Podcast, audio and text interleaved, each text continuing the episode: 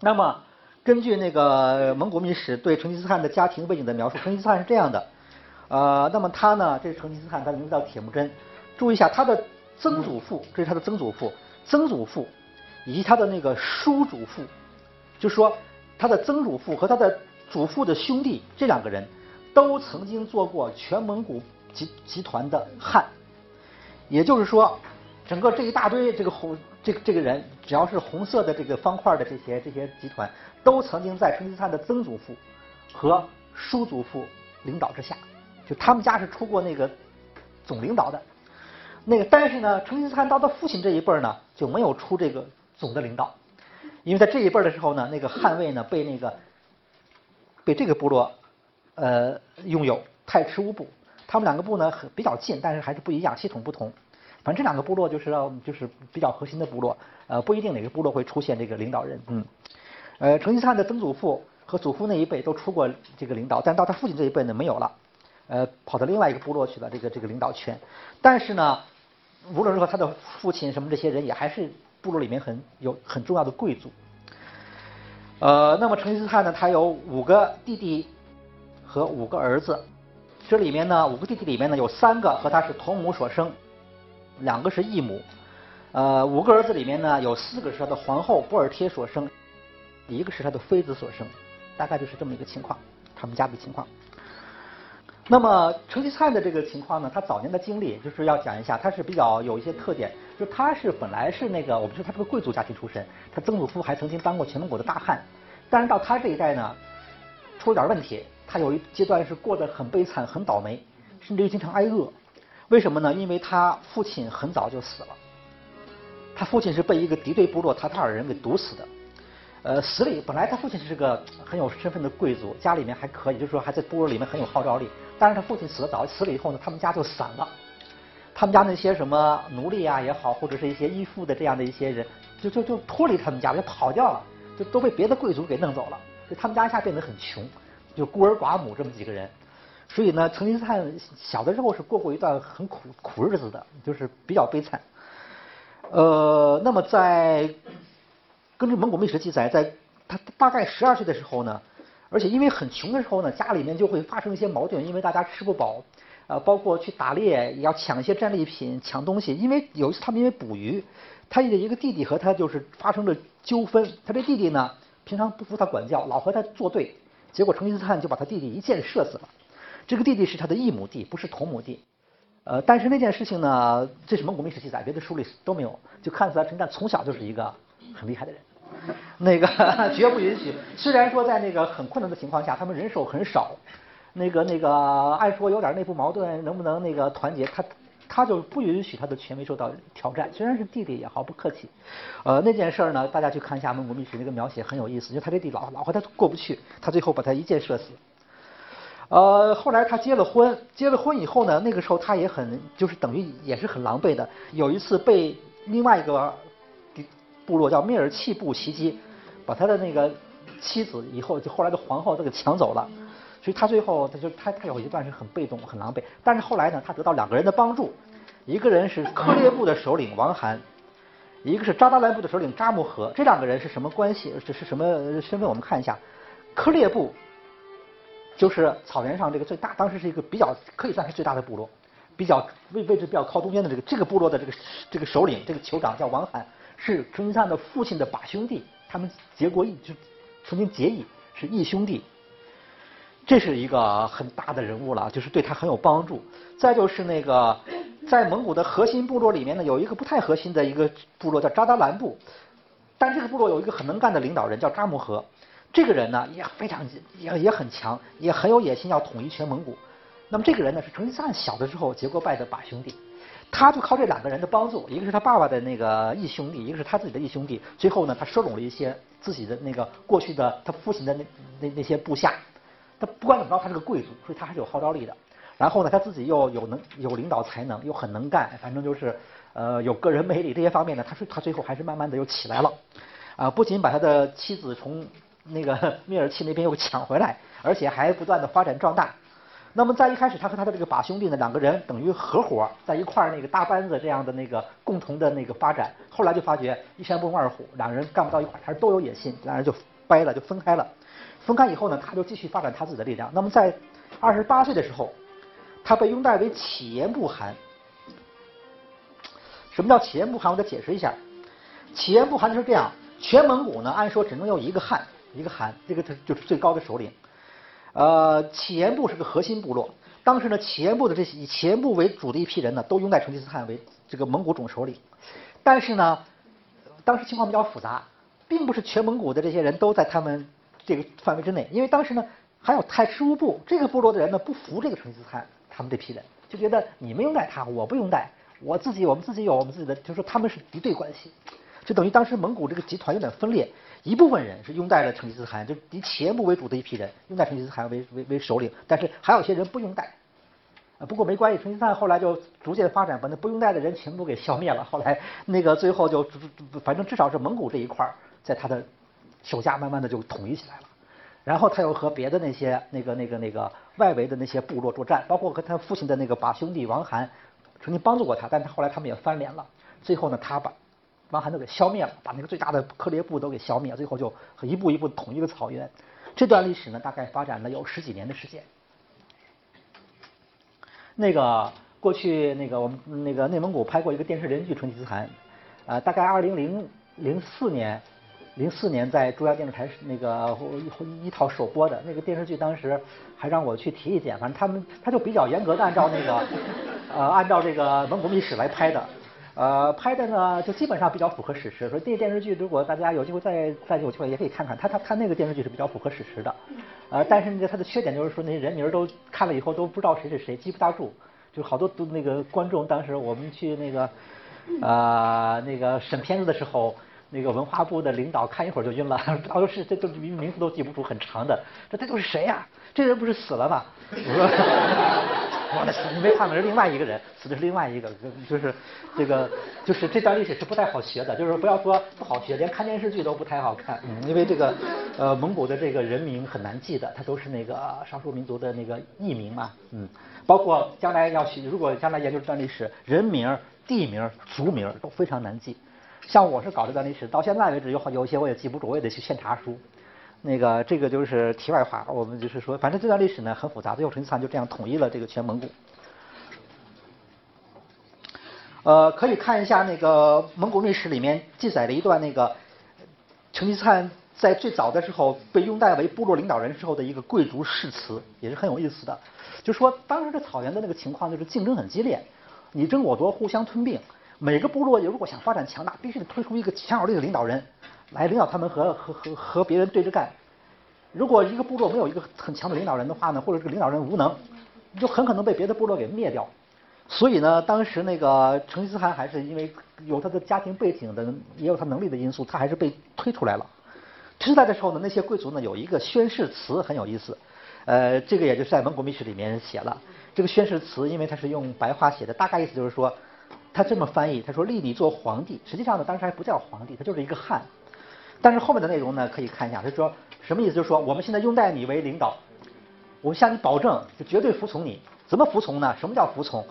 多敌行，俺做前哨，就说如果跟敌人打仗，我去，我到前面去侦查，我到前面去，就说那个危险的活动由我来做。打完仗以后抢到的美女或者骏马，那都先你先挑，你先挑。野兽行打为啊，这就是那个。什么意思？就是说围猎，俺首先出去围将野兽来与你。这个我要讲讲什么叫围猎呢？围猎就是说我们要布置个包围圈，呃，正面有人，后面的有人。他就说，因为你是领导，所以呢你就省点事你就在那待着。我们呢去这样兜圈子，最后把把圈子一围住，把动物往你这儿一赶，你就跟那射就完了。这个 这样你不就省事儿吗？这是领导的好处，就是说我们都替你出替你出力，替你卖命，就是这就是。推出一个领导人，当时叫韩，他不是随便推的，就是说他有一个宣誓效忠仪式，呃，这样的一个仪式呢，也反映出当时的那种草原里面那种恶劣的生存环境之下呢，就大家必须得权力要适当的集中，啊，那个那个要有一个强有力的这么一个一个领导核心，呃，命令得统一，呃，保持一致，啊，不能那个各自为战，自由主义，呃，最后就说了说那个如果我们不听你的话。你又随便处置我们，你可以把我们那个扔到那种荒荒凉的地方，呃，就是流放，或者是就是反正我的生命财产都随便由你处理。啊，这个这个誓词很有意思，这个反映出一些草原社会的一些特点来。嗯，那么这个关于这个誓词呢，还有一个著名的学者，这个人其实后来是个作家，张承志。大家可能不太了解，像像在我上学那个时代，这个人可是一个很红的作家。呃，但他最早是搞历史的。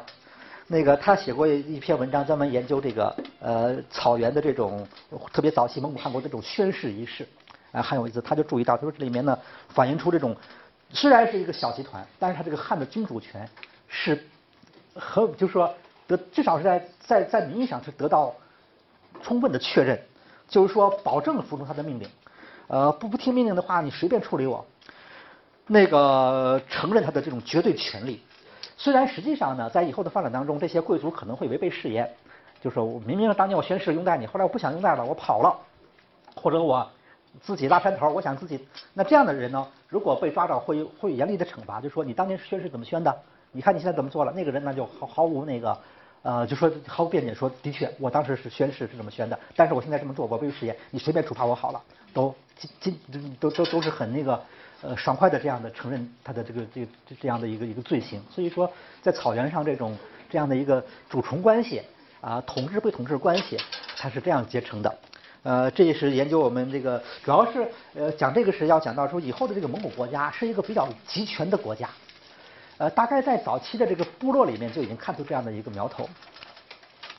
那么在那个蒙古起来以后呢，他有呃刚才这个资料是成吉思汗早年。刚拥戴为那个部落那那个那个那个首领的时候呢，有那么一个一些情况。后来经过他经过十几年发展，那当然打了不少仗，大仗小仗也打过一些败仗，但是总的来说他还是最后那个后来居上，最后把草原统一了。在公元一二零六年前后，一二零六年这一年，他就宣誓，他就不是不是宣，他就继位成为那个全蒙古的大汗，而且呢，人家给他上的这个一个尊号，就成吉思汗这样的一个称号。这个呢，就是他的那个那个那个那个草原的。标志草原已经统一了，这个时候呢，所谓的大蒙古国就建立了，就是等于说它不再是一个部落的集团，不再是草原上的一块地方，而是说整个这个草原啊，至至少是东到大兴安岭，西到阿尔泰山这一大片地方，都是统一在一个领导之下。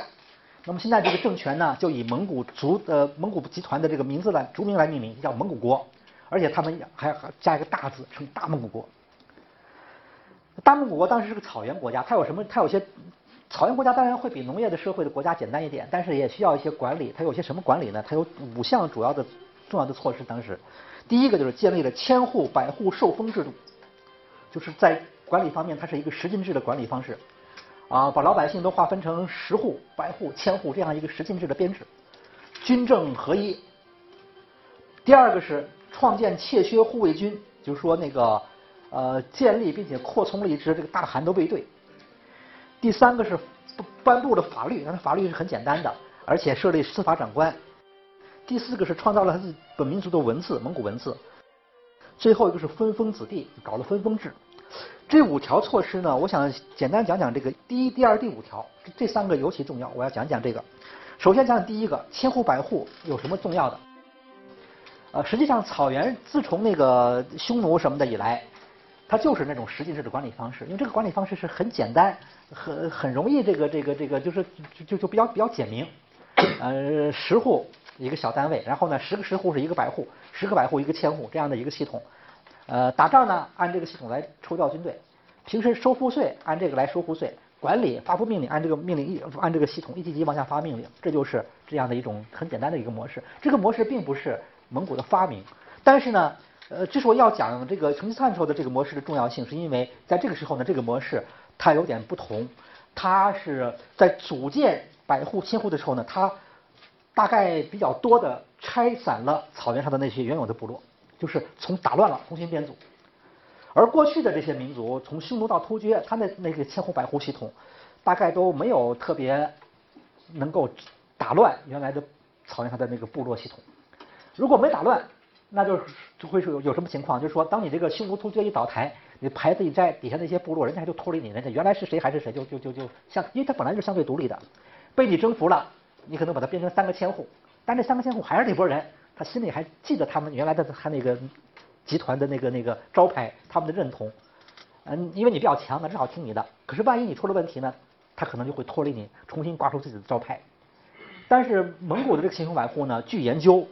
那么这是那个好多学者都指出，包括这个于大军先生，这是那个我们北大历史系的已故的教授，是我的老师，他写过一本成吉思汗的传记，他也注意强调这一点。他说这个这当时编组的千户基本上是那个大部分都是说把部落给拆了，不同的人组成一个集千户集团。很少的千户是单独一个部落，大部分都是经过拆散重新编组的。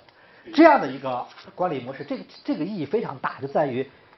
它不仅是征服了草原，它还用一些办法把草原上原来的那些部落给消化了。